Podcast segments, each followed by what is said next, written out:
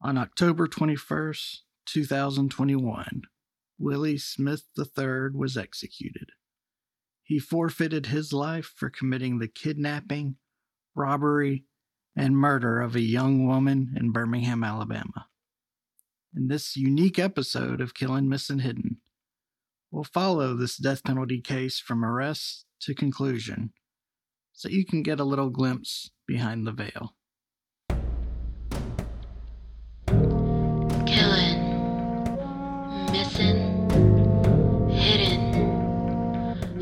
Podcast about bad things. Welcome, welcome, welcome into Killing Missing Hidden, your favoriteest, favoriteest podcast of all time. And I'm your favoriteest, favoriteest podcast host of all time, your old buddy Brad. All right, we're doing something really different today. Actually I debated on whether or not to even try this because I worry that it's going to be too dry.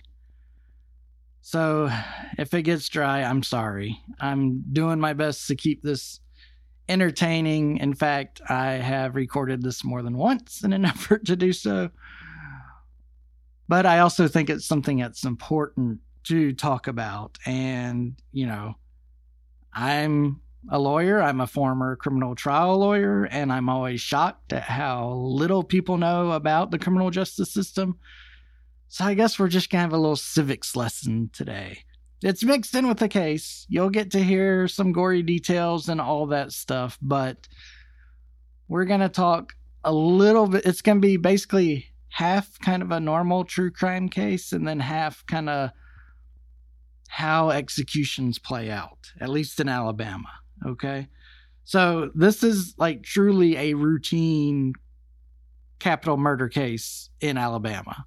This is how it almost always plays out. There's nothing odd about this one. There's nothing special about it from the crime itself through the appellate process and trial all the way through the execution. This is just what you expect to see. And I think no one really knows that. And there's we have people out in the world who say, why does it take so long to execute these people? You know, they should be found guilty and then just shot in the head. It's not really how our system's designed. We've got all these fail safes in there in an effort to keep innocent from people from, you know, suffering some sort of bad fate. Doesn't always work very well, but, you know, regardless so this is involving uh, a protagonist by the name of Willie B. Smith III, and he was executed on October 21st, 2021. Spoiler alert, I guess. He does not survive our story. But, I mean, it's not as interesting to talk about one where it's still pending. Plus, I don't know how much trouble I'd get in by doing that. Um, as many of y'all know, or should know, I do work for the Alabama judicial system, actually for the Alabama Supreme Court. So I'm privy to a lot of stuff, but people think I get to peek behind the curtain and see what goes on. I don't. I like I'm just a peon in this whole game. I see what the public sees, you know. I literally literally literally have never been privy to any confidential communications the court has engaged in. Like when they're back in conference discussing a case, I have no idea who's even in attendance, much less which cases are being discussed, what order they're being discussed in, and who's on what side of the issue. Okay. So all of this is basically coming from the trial records, the appellate records, and just my general experiences as an attorney. So there's no show notes this week. Um, you know, I didn't rely on any newspaper articles or documentaries because I kind of had everything, right? So I hope you enjoy this. I will warn you it's going to be a little bit dry. I'm going to do my best to kind of cut out a lot of the dry parts. But let's get into this one, okay? So our tale of Willie begins way back on October 26, 1991, and it's going to take place in Birmingham, Alabama. Let me tell you up front, we're going to cover a couple cities, and I'm going to give you a quick little verbal map that'll maybe help you understand where we are when I throw all these cities out because I'm going to default to being a native Alabamian and just assume that everybody else is, and that's stupid. So, Birmingham is where we're taking place, okay? Birmingham's biggest city in Alabama. It's just north of the dead center of the state. There's two neighborhoods that come into play here Roebuck and Huffman. They're on the north side of Birmingham. There's another police agency that comes into play, the Hoover Police Department. Hoover is a city just south of Birmingham. And kind of the way it works is Birmingham's not a very wealthy city. It's a not a very clean city. It's not a very safe city. Now there are lots of efforts being made to kind of clean it up, create some nightlife and things like that. And so there's pockets in downtown Birmingham that are really cool and safe and well patrolled and all that. But overall, if you just randomly drop me off in Birmingham and tell me to get back to safety, there's a good chance that's going to be tough. Um, it is not a place you want to be after dark in general. Roebuck and Huffman are communities within Birmingham. They are not on the wealthier side of Birmingham, so they're relatively unsafe. Again, pockets of safety. Overall, you don't want to be walking around at midnight down there. Hoover down south, that is where all the, you know, rich people, all the people who make money out of Birmingham, they live in Hoover. Um, so it's a very wealthy city, you know, generally pretty safe. There's certainly pockets where it's not safe, but overall, if you're lost in Hoover, you're probably going to be fine. Okay. So, north or from south to north, you've got Hoover, then you move into Birmingham, and at the north end of Birmingham, you've got Huffman and Roebuck. All right. I hope that kind of offers you a little map as we get into the facts here. So, October 26, 1991, Birmingham, Alabama, we've got Willie, who's only 22 years old decides to leave his apartment with his roommate, Angelica Willis, who's 17 years old, and they're leaving to go find her brother, Lorenzo. He's working at a local Pizza Hut. His shift is due to end soon, and they want to go hook up with him. So they travel on foot to hit up this Pizza Hut. Now, while they're on this journey, and I don't know why, Willie notices someone stopped at an ATM. That someone is Sharma Ruth Johnson, and she's withdrawing money. Willie literally makes a 90 degree, 90 degree turn, uh, walking instead of towards Pizza Hut. Now he's walking towards the ATM in the car. He gets up to the passenger window and knocks. The Miss Johnson rolls down her window and he asks her if he if she happened to know where the closest Krystal's restaurant was.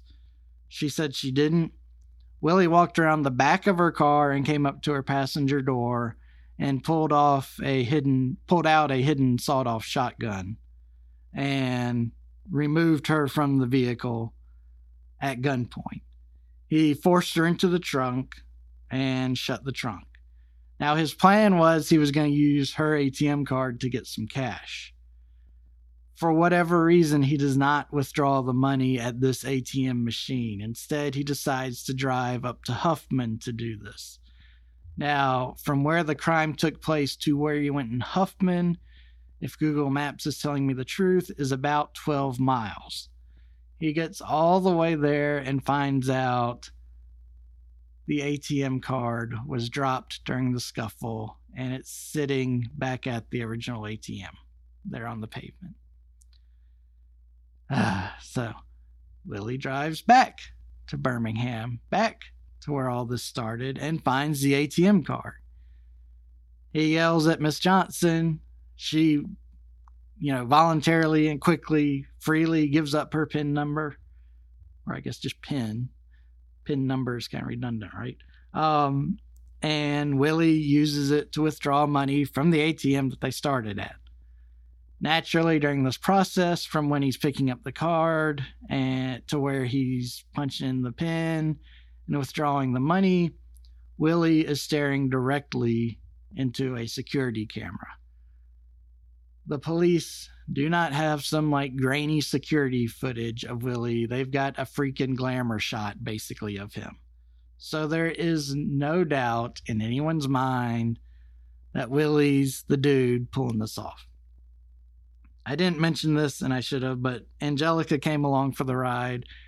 She's hanging out in the passenger seat. I don't know why. He takes the car and they go pick up Lorenzo from Pizza Hut in this new ride. Lorenzo never asks where it comes from or anything like that. He just kind of rolls with it. I guess that's why they liked Lorenzo so much. Willie decides the car is low on gas, so using the money he withdrew, the $80. Did I mention that? That he's doing this for $80? I think I did. Um, he pulls into a local Texaco and starts filling up using the money he stole. He's on, of course, there's security cameras everywhere, so they catch him parking, walking inside, paying for the gas, walking outside, filling up the car.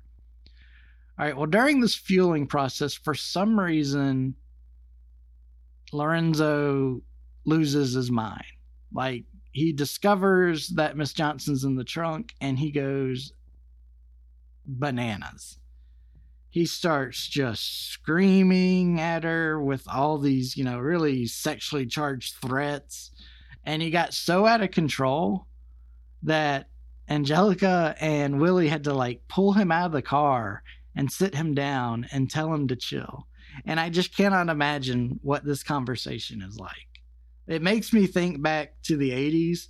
I think it was in the late 80s, it may have been the early 90s, when Guns N' Roses had to kick Duff out of the band because of his drug use. And I've just always thought I cannot imagine having a guy named Slash and a guy named Axl sit down with you and say, "We're worried that you're doing too many drugs." you know, I, I I can't imagine what the conversation was like here either. Like, was Willie telling Lorenzo, "Look, we're gonna kill her, but we're gonna do this in a civilized way. You need to calm down." But whatever he said to Lorenzo, he eventually got him calmed down. He's able to sit in the back seat without wanting to like chew through it like a dog to get at this woman. So Willie takes the vehicle with his two passengers and one hostage to what is now, or what I believe is now, the Zion Memorial Gardens in Huffman.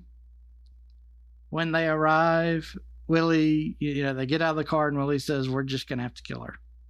You know, Mrs. Johnson's seen our faces. She's heard our voices uh, yeah, we got to kill her. So they go around to the back of the vehicle, and Lorenzo and Angelica kind of take a few steps back. Willie gets up close, and he basically tells, he announces to Mrs. Johnson that, you know, I'm sorry, but we're going to have to kill you. He opens up the trunk, and of course, she starts panicking, as any person would, and she's begging for her life. She promises she won't go to the police she'll give them, you know, whatever you, you want more money, I'll get you more money, whatever. But it ends with Willie pulling up his shotgun and shooting her point blank in the side of the head. Obviously, this is not a wound she could survive.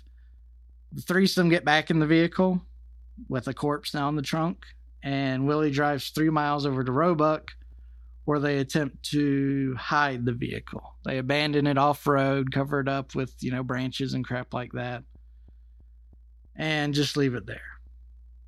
That night, Willie can't sleep too well.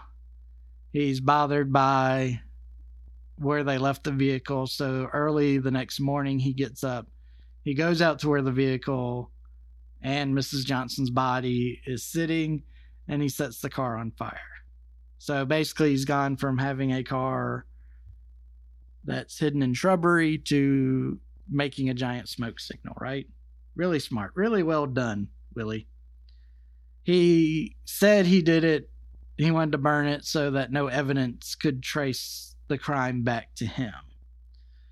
Now, all right, there's there's some thinking there, there's some degree of intelligence, so, you know, we know Willie's got a bit of a brain. But then he has a party that night. after burning the vehicle. And at this party, he just tells everybody about what he's done. Like literally, it's almost like that's the reason he's having the party is to celebrate killing this woman. You know, family, friends, everyone. He's, you know, at the trial, multiple witnesses testified that Willie was going on and on bragging about how he killed a white woman. For some reason, the different race made a big deal to him. And he basically acted like he was really proud like he had accomplished some sort of goal. It's not not the talk of a well man right? Well it just so happened that one of the people at this party was a chick by the name of uh, tanya rochelle. Latanya just happened to be a confidential informant for the hoover police department never learned what she did to get herself in that position but basically she was facing jail time if she didn't help the Hoover police make some cases. Well, she goes back to them the next day after this party and says, I know a dude who murdered somebody, and I don't think y'all even know that she's been murdered. and so Hoover PD reaches out to Birmingham PD and they kind of join forces and decide to wire up Latanya to see if she can't get Willie to kind of, you know, hamstring himself on tape.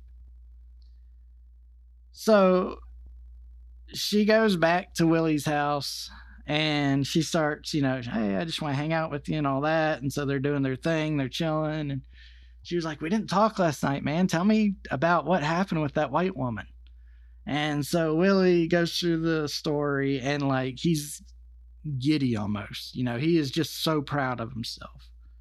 He tells her every detail how he got the car, how he pulled the gun on her, how he forced Miss Johnson into the trunk, how they got the money, and, you know, how he went back and burned the car, everything, everything. He then said that, you know, his plan was he was going to up and leave the area for a few weeks let everything calm down. Um, he said he was worried because he had learned before killing Mrs. Johnson from the stuff that she had in her front seat that her brother happened to be a Birmingham police officer. And you just don't mess with cops' families. Nothing good ever comes from that. He also told Latanya that the reason he killed Miss Johnson was he couldn't risk her going to the police, and that when she, he got really mad when she said she wouldn't do it because he knew that she was lying. Then he goes into like extremely graphic detail about the shooting, like way overboard. And he's talking about the splatter and how the head looked and is almost and does it in a way that is almost mocking Miss Johnson. Like he's proud of what he's done and clearly has no respect for the victim whatsoever. It's just a cool part of the story to him, you know? Awesome guy here. We all love Willie, don't we? Well, Willie, of course, gets arrested not long after this because he can't keep his daggum mouth shut. And he's on tape confessing to everything. By this time, they've been through the car. They found some forensic evidence. They've got those glamour shots from the security footage of him. So he's boned, right? He's boned. Not only that, but they went, the police went, or I'm sorry, the prosecutors went to Lorenzo and Angelica and said, You're going to be charged for this murder too, because you were an accessory. But if you'll testify against Willie, we won't look for the death penalty. We won't even charge you with capital murder. We'll give you just a straight up murder charge and, you know, I I think they got a sentence of 20 years in ex- in exchange for testifying against Willie. All right, now just to clarify, there's a difference between murder and capital murder, at least in Alabama. Murder is just killing somebody. Capital murder, you have to murder somebody in the course of another felony. So if you rob somebody and shoot them, that's capital murder. If you rape somebody and kill them, that's capital murder. If you murder one person, then murder a second. That's capital murder. um, you know, just shooting, killing someone alone is not enough to get to that level. But clearly, here, Willie kidnapped and robbed poor Miss Johnson before he killed her. So he's done enough to get to that level. You can't plead guilty to capital murder in Alabama. You've got to have a trial. And so Willie gets appointed counsel and they have to suffer through this thing. I'm sure it's just nothing's worse than sitting in a trial where you've got no defense and it's just you spending day after day in that courtroom just being whooped on by the prosecution and the jury staring holes at you because they hate you because they think that you're on Team Willie's side or whoever the defendant is, you know. Um, so they do all that and he's found guilty. Now, with the capital murder, there's actually kind of two trials there's the guilt phase and there's the punishment phase. So, on the guilt phase, you know, jury agreed he committed the crime and he was found guilty of capital murder. So then you get a second trial for the sentencing phase. And the focus of this is more who is Willie versus what he's done and what is the appropriate punishment. And you know, actually, I know, you know, people, Alabama's a very red state. We're very conservative. You know, we're very anti crime. You know, you got to be hard on criminals and all that stuff. But we do, at least in design, have a pretty good process when it comes to capital murder because it's not like on TV where, you know, you're found guilty and then you're instantly sentenced to something when you're found guilty of any felony, really, but particularly capital murder, the judge will appoint a probation officer to do kind of a workup on your history. And so they'll submit their report and it will have, you know, kind of your educational history, your work history, your socioeconomic history, your, you know, if you've had health problems, that'll be in there. It's a pretty comprehensive report, assuming you've got a PO that does a good job that really does give the court a fair overview of this defendant's life. And that's something that's taken into consideration because the thinking is, you know, somebody who very low intelligence, who's very easily influenced by others and kind of gets pushed into committing a murder or taking the fall for a murder probably deserves a different sentence than somebody who is intelligent and scheming and, you know, calculates how they're going to commit this murder.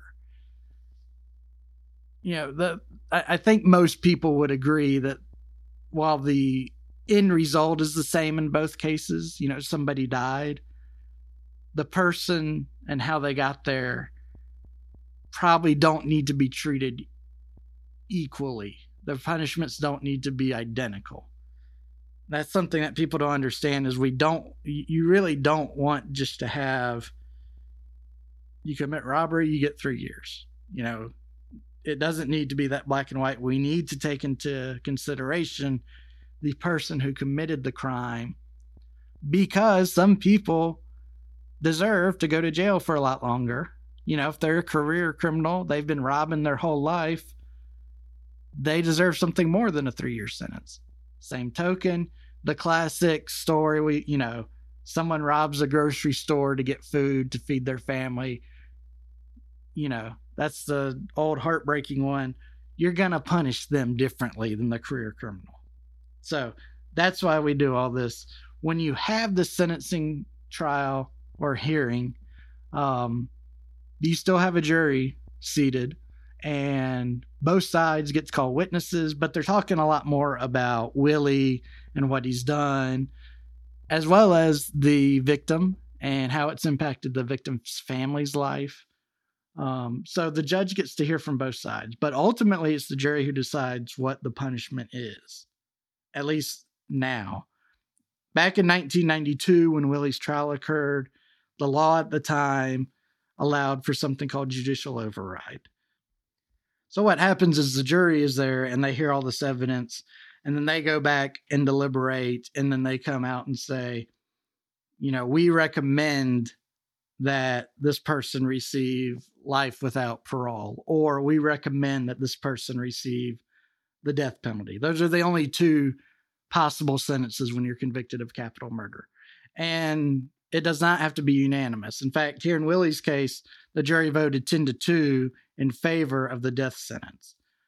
That judicial override thing I was talking about, it used to be that the judge uh, would take the jury's determination as a recommendation only. So if they came out, you know, here in Willie's case, 10 to 2 saying we want the death penalty, judge could say, I just don't feel like the death penalty is warranted here. I'm going to give you life without. The opposite's true. They could vote 10 to 2 for life without. You say, no, this this was a heinous crime. Death penalty's got to apply here. I'm I'm overriding your recommendation. The law changed recently in 2017 or 2018, I forget which, so that now a judge can only override to reduce the sentence because there was a whole bunch of studies done by the Equal Justice Initiative and the Southern Poverty Law Center and academic sorts that found that judges liked using judicial override and like 80 to 85% of the time the override would be against a recommendation for life without parole. They they would use it to impose the death penalty rather than use it to impose the lesser sentence of life without parole so now judges still have judicial override, but they can only use it to overrule a recommendation of death and impose instead life without parole. Doesn't happen with Willie though. He gets his he gets sentenced to execution. Now he gets to go through all the fun appeals process. And that's just a whole world in and of itself. I'll try to summarize it quickly though. But once you're found guilty of capital murder and you're sentenced to death, you get an automatic right of to appeal to the Alabama Court of Criminal Appeals. It's an intermediate appellate court. They review everything. Like, you know, traditionally in an appeal, you raise the issues you want in the court to look at. In a death penalty case, they look at everything. The, you know, how the jury was selected, how you know testimony that was given to witnesses, whether the judge was making the right evidentiary calls, whether whether the judge uh, gave good jury instructions, everything. And if they find any flaws with the process, they will either remand it so the flaw can be corrected, or they will reverse and demand a new trial be held. It's not common. Most now, uh, uh let, let me qualify that. It's not common to require a new trial. It's somewhat common to require the judge to redo their sentencing orders. There's lots of things a judge has to talk about in their sentencing order before they issue a death sentence. And in Willie's case, in fact, it kind of pinballed between the Court of Criminal Appeals and the trial court a few times because the judge didn't really dot all his I's and cross all his T's, but eventually he got there. Once the Court of Criminal Appeals affirms a decision and says, yeah, you know, everything looks good, that's the end of your right to appeal. You still have the option to try to bring it to the Alabama Supreme Court through what's called a writ of certiorari. That is a filing where you are saying only the Court of Criminal Appeals screwed up something. You cannot argue that the trial court screwed up. You're only arguing that the Court of Criminal Appeals screwed up. Well, how often do you think those are granted? Virtually never. System's kind of the same in federal court. If you know, if you're found guilty of a crime in federal court, you can appeal it to the circuit court. You start off in district court, you go to circuit court. So, like in Alabama, say if if Willie had been arrested and charged with a federal crime in Birmingham, his trial would be held in the Northern District of Alabama. If he's found guilty, then he would get to appeal it to the 11th Circuit Court of Appeals. And then from there, he could file a writ of certiorari to the U.S. Supreme Court. Exact same deal, though. He would be challenging what the 11th Circuit did when he's going in front of the Supreme Court rather than what the trial court did. Once all that's done, if you don't win, if you're still, you know, facing execution, then you get to file in Alabama at least what's called a Rule 32 petition, which is you challenge some aspect of the trial that fundamentally was wrong. Like not evidence, not witness statements. You don't get into that crap. It's more, and it's almost always exclusively used for my attorney done me wrong. And let me tell you, there's nothing as much fun as being appointed to represent a guy, getting paid next to nothing, still doing your best, trying to save his life, and then a few years later find out that he's filed a Rule 32 petition and you have to go to court and testify and explain yourself and all the decisions you made from a case five, eight, ten years ago. Whew. So you go through the Rule 32 petition, those rarely succeed in the trial court. You get to appeal that up to the intermediate court, which again is the Court of Criminal Appeals. Those appeals rarely go anywhere. Again, you can file a certiorari petition with the Supreme Court. Those very, very, very rarely go anywhere. And at that point, most of your appeals are done. You can still go to federal court, though, and file an appeal there saying that some process that Alabama used violated your federal civil rights and do the same, you know, have a hearing in district court, get it appealed to cir- to the 11th circuit. Anyway, there's lots of appeals in place. We there's lots and lots of opportunities for an error to be corrected in a death penalty case. And I will say that when I was a practicing attorney, I had the jaded attitude that, you know, we're in a Republican state. We're very law and order ish. We're very pro prosecution, very anti crime. Every member of the appellate courts are Republicans. And so they're just going to rubber stamp everything that the prosecutors did. Having worked now for the judicial system, I was very surprised and pleased to see that the judges really do take their responsibility seriously. Most of them do. There's exceptions. There's there's people that want to be judges and there's people that want to be politicians, you know. Um, and so they would reverse or remand cases pretty regularly to straighten things out.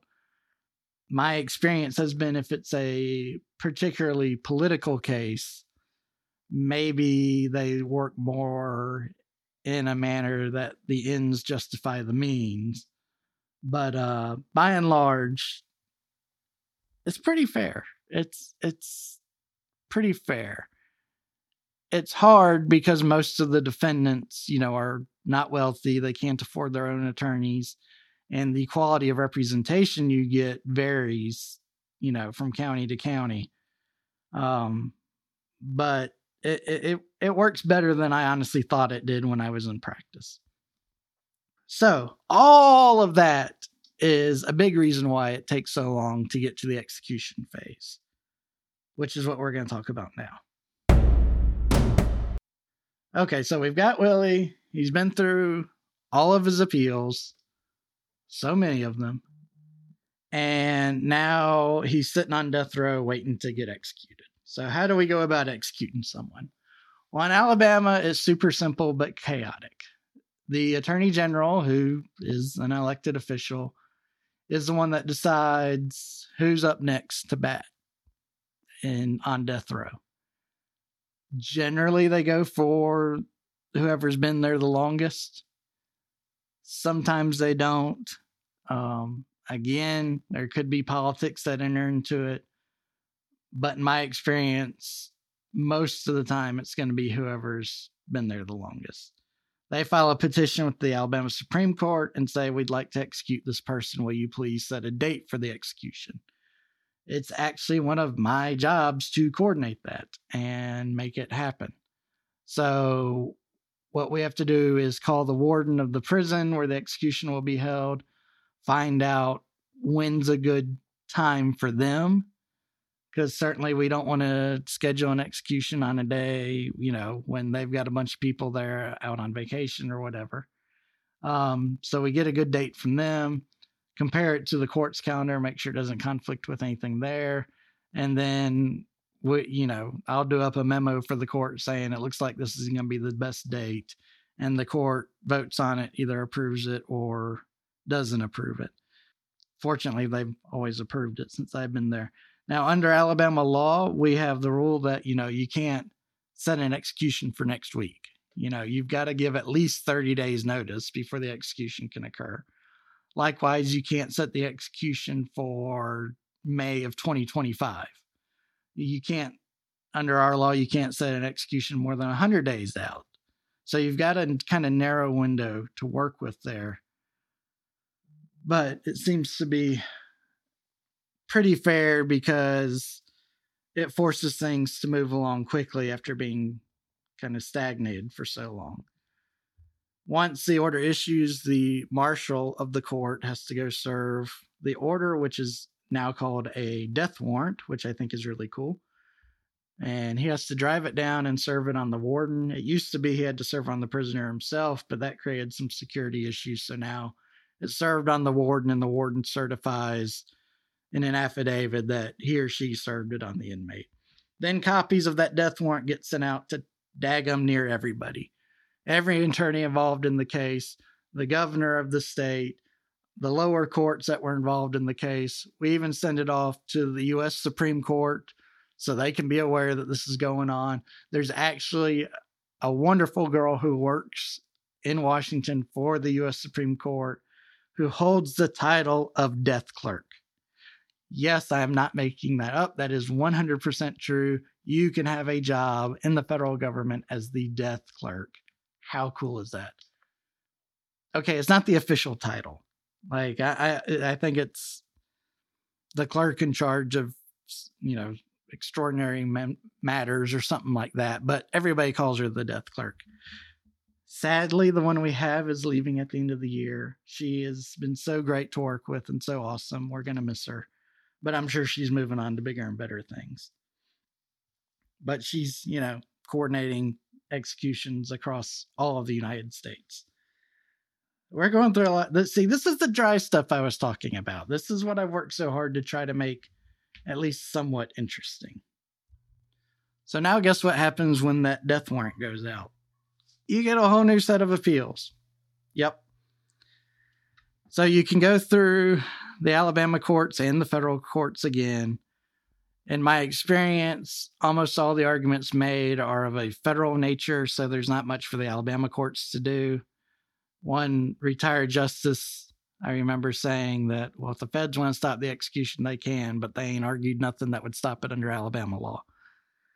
So it goes through all that, and inevitably it goes through the process at the 11th hour. Literally, um, in fact, in Willie's case, he was going to be executed back in February, but he filed a challenge to it on the grounds that Alabama wouldn't let his spiritual advisor into the execution chamber, which was proper under federal law until Willie made this challenge. And now it's been changed so that we have to allow spiritual advisors into the execution chamber protocols by the Department of Corrections, I think, and I may be wrong about this because I know they change all the time, but at least at one time, even the warden couldn't enter the, the execution chamber for security reasons. but now we get to have spiritual advisors, and it's whoever the inmate wants. They get to pick, you know, it can be a priest, a rabbi, or it can just be some new age guru that somebody from like Kramer on Seinfeld would, you know, want to pick. So it does create a little bit of a security issue, but that caused the case to be delayed because the Supreme, U.S. Supreme Court could never, it could not reach a decision in time as to whether or not this violated Willie's rights. And so one of the weird things is a death warrant under Alabama law is valid for exactly 24 hours. And so if you cannot complete the execution before the end of the day, you're not allowed to begin the process at all. And I remember it was like 11:15 or 11:30 when the attorney general called me and said, We're just not going to be able to do this one. That's another fun aspect of my job is I have to be the one to update the court as to what's going on. And that makes for some late nights, some nights. So I've cut out a lot of dry stuff. Just yeah, I mean, because I, I, can, I, we can go into the discussion of Murphy versus Collier, which is what established, you know, how you deal with spiritual people, advisors, and all that. But we, you know, we covered the bulk of it. We're we're doing good. So once that was resolved, uh, Alabama changed their protocols to allow for a spiritual advisor to come in after that decision. And so then the state filed a second request for an execution date for Willie. And that's how we got the October 21st date. Now, there was a secondary issue to Willie's case that I thought was interesting, and the federal courts completely disagreed with me. See, while Willie was incarcerated, Alabama has traditionally used lethal injection as the means of execution, but because drugs are getting harder and harder to find because pharmaceutical companies refuse to sell drugs to states for the purposes of execution.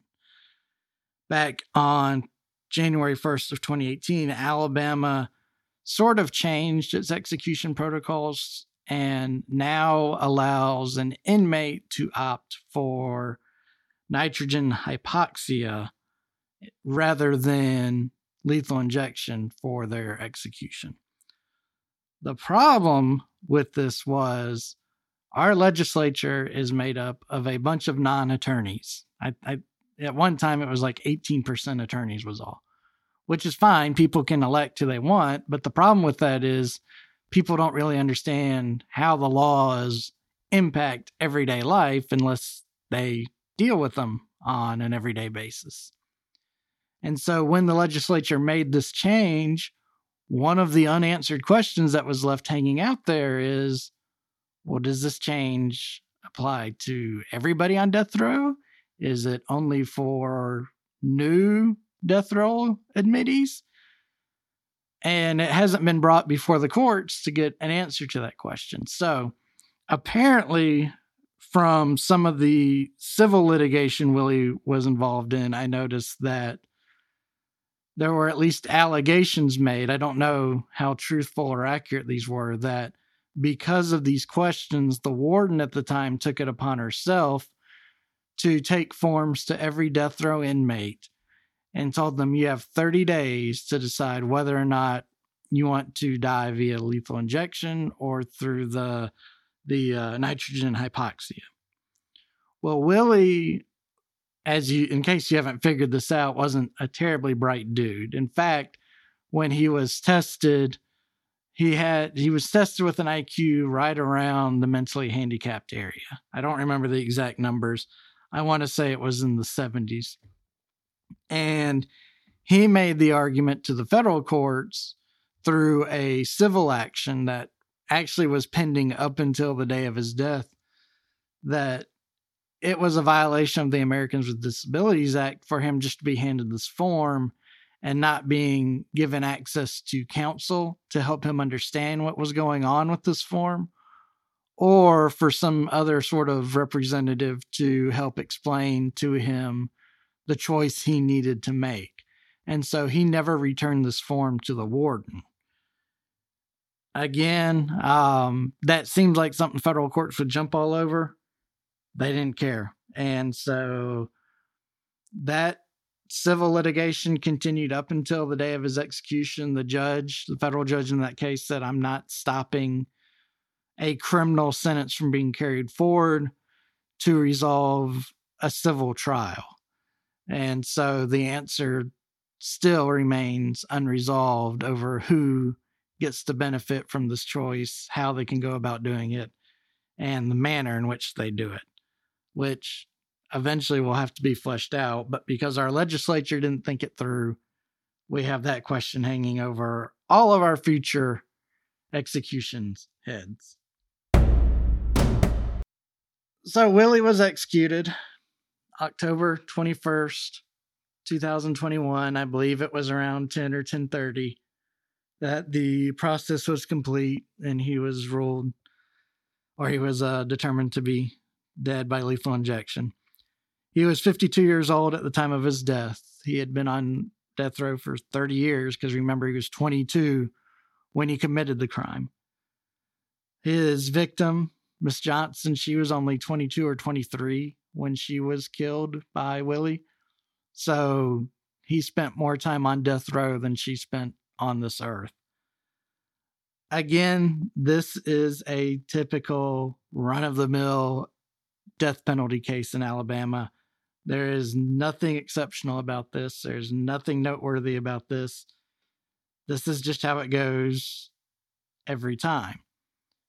It's a bit of a roller coaster ride, as you can tell, because you have all this uncertainty about whether or not the execution will actually go forward.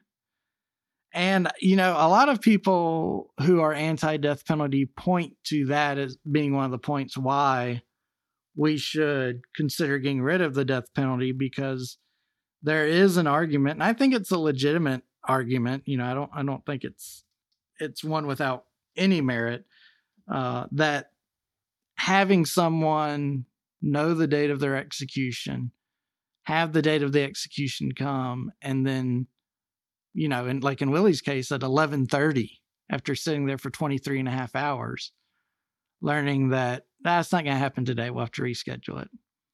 Arguably, could be violative of the Eighth Amendment as cruel and unusual punishment.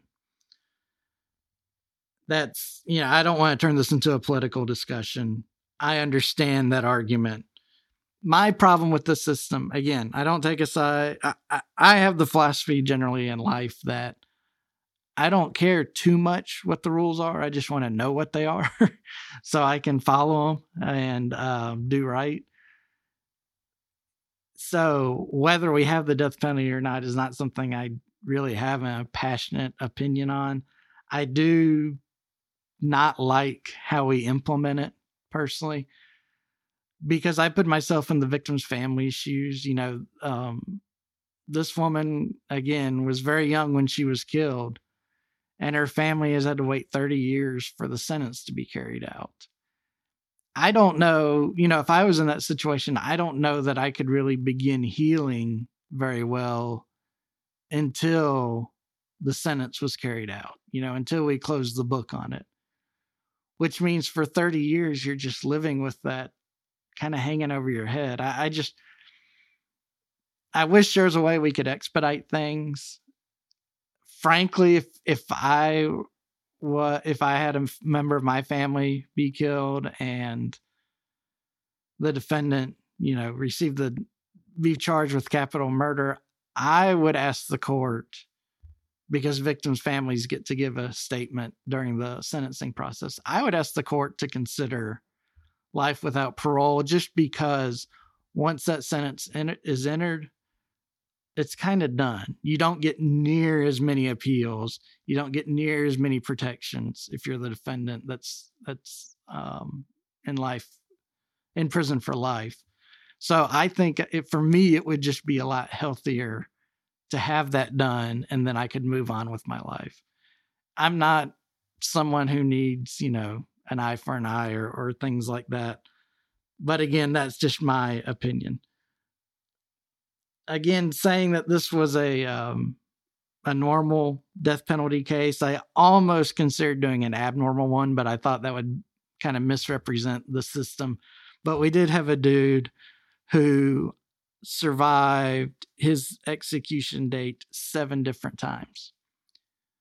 One way or another, he got to stay in on his death warrant seven different times and it, I mean, it honestly got to the to the point where people were just saying, "We're gonna have to find a way to kill this this guy because he has more lives than a cat." Um, his luck finally ran out, but um, I, his case was always very entertaining to me because it was it was like a Tom and Jerry's cartoon where he just kept slipping through the cracks. He kept slipping through the cracks. I don't, you know, I, I am a former criminal defense attorney. I'm much more understanding of criminals and their actions than the average person. but I don't want anyone to walk away from this episode thinking that I have any pity from for Willie here. Um, I don't. He kidnapped and executed a young woman, and then burned her body to try to hide the evidence. Over eighty dollars, which is as uh, it's eighty dollars. That is so dumb to me. That doesn't do any. I, I'm not going to go down that rabbit hole. He then bragged about this crime to anyone who would listen. Um, you know, to the extent that I sounded disappointed or remorseful in any way, it was purely because of the way our system handles these cases and how long it takes. That just drives me crazy. I wish we could, if we're going to do executions, we've got to streamline it. We've got to get it set in a way so that, you know, executions are being carried out within four or five years instead of 30, 35 years. I also think we need to um, have a system in place so there's no politicizing who goes next. Um, Attorney General, very respectable office, has a lot of responsibility. Should be someone who's trusted. We've had a lot of good attorney generals, had a few bad ones. Um, but I think having them just be able to wildly pick whoever they want. There's, I mean, there's no protocol that would prevent the attorney general from picking the newest member of death row to be next up in line. Um, and we've had at least one situation recently where an inmate was in the process of dying from heart failure, and they tried to get his execution scheduled before he died. And to me, that's just not a good use of, of resources. Um, you know, so I, I, really do wish we real it went just in seniority over who was up next, and we took that choice away from the AG's office because I don't understand the need or the benefit of allowing the AG to make that decision rather than just allowing the Department of Corrections to send over a list every six months or whatever saying here's you know the 10 oldest or the 10 most senior folks on death row. I also think while i'm on my soapbox here. I also think we should all take this case as a reminder we need to be aware of our surroundings. That will save you from becoming a victim a lot of the time. I when I was in college, in undergrad, um, one of my criminology professors that he he was very much into the idea of you know most people become victims because they put themselves in a position to become victims. I, am not here to support or deny that statement, but I think there is some wisdom in that, at least from the people I represented and the people they victimized. Here, Miss Johnson, and please, before I even begin, I am not putting any blame or criticizing her in any way in this. I'm using her as an example, and that's it. But she pulls into an ATM to withdraw cash in a bad part of town at night of course, there's nothing wrong with doing that, but I think it's a scenario where you have to be aware of what's going on. And she was far too forgiving or far too open to interact with Willie as friendly as she did. That's that's just very again, from my experience, that's typically how crimes are pulled off you approach the passenger window to get a quick scan of who's in the vehicle, what's in the vehicle, whether it's going to be worth your time to rob it. Clearly, you know, Willie had no concern. Uh, he was after $80, for God's sakes. So, as long as the car could move, he was going to be interested in it. I wish she had been more suspicious of people. I mean, I hate that we have to live this way, but we do have to be aware of our surroundings. We have to be aware of danger. And if somebody's acting funny, you need to get yourself out of that situation. I saw a YouTube video recently of a woman who was assaulted while in a parking lot by some men wearing a mask. And everything about the situation seemed weird and suspicious but instead she rolled down her window and she asked them where she got their mask. She found the mask funny. She kept like they were walking away and she kept calling them back, and they eventually basically carjacked her. Don't be stupid like that. Please just when you're in some not so good parts of town, when you're in a situation where you could run into trouble, keep your eyes open, your ears peeled. Leave your ATM card behind. It can be replaced. I know it's a pain in the butt. I had to do it earlier this year because of the world we live in. Um, and it sucks, but wouldn't you rather do that than have to plan or have your family plan your funeral? You know, take that as a warning and a reminder that the world can be a little bit more dangerous than we like to think sometimes, especially if you've grown up privileged and not have to deal with the constant threats that some people do while they grow up. I'm I'm ending the episode here. Um, I hope you got something out of this. I know it was drier than normal, and I apologize for that. It is much less dry than the first draft. I can tell you that much. Um, I wanted to get into this because even attorneys I know don't understand how the execution process goes down. And I know it can become a very political thing. And people make their decisions based off of what they know, and nobody knows anything about it. Nobody knows why it takes so long for, um, you know, the time somebody's convicted to the time they're actually in the execution chamber. And they chalk it up to thing, you know, to problems that don't exist or they think they have some solution that can speed things up when in reality it's the way the system's designed and all the protections that were given to someone who's facing the death penalty cause a lot of this to slow down. I'm not saying we should change any of those. If you're going to make the decision to allow the state to take somebody's life, you need as many pr- protections in place because do you really trust the government to get it right 100% of the time? I mean, how often, just with a package that you ordered, how often does the mail deliver it on time?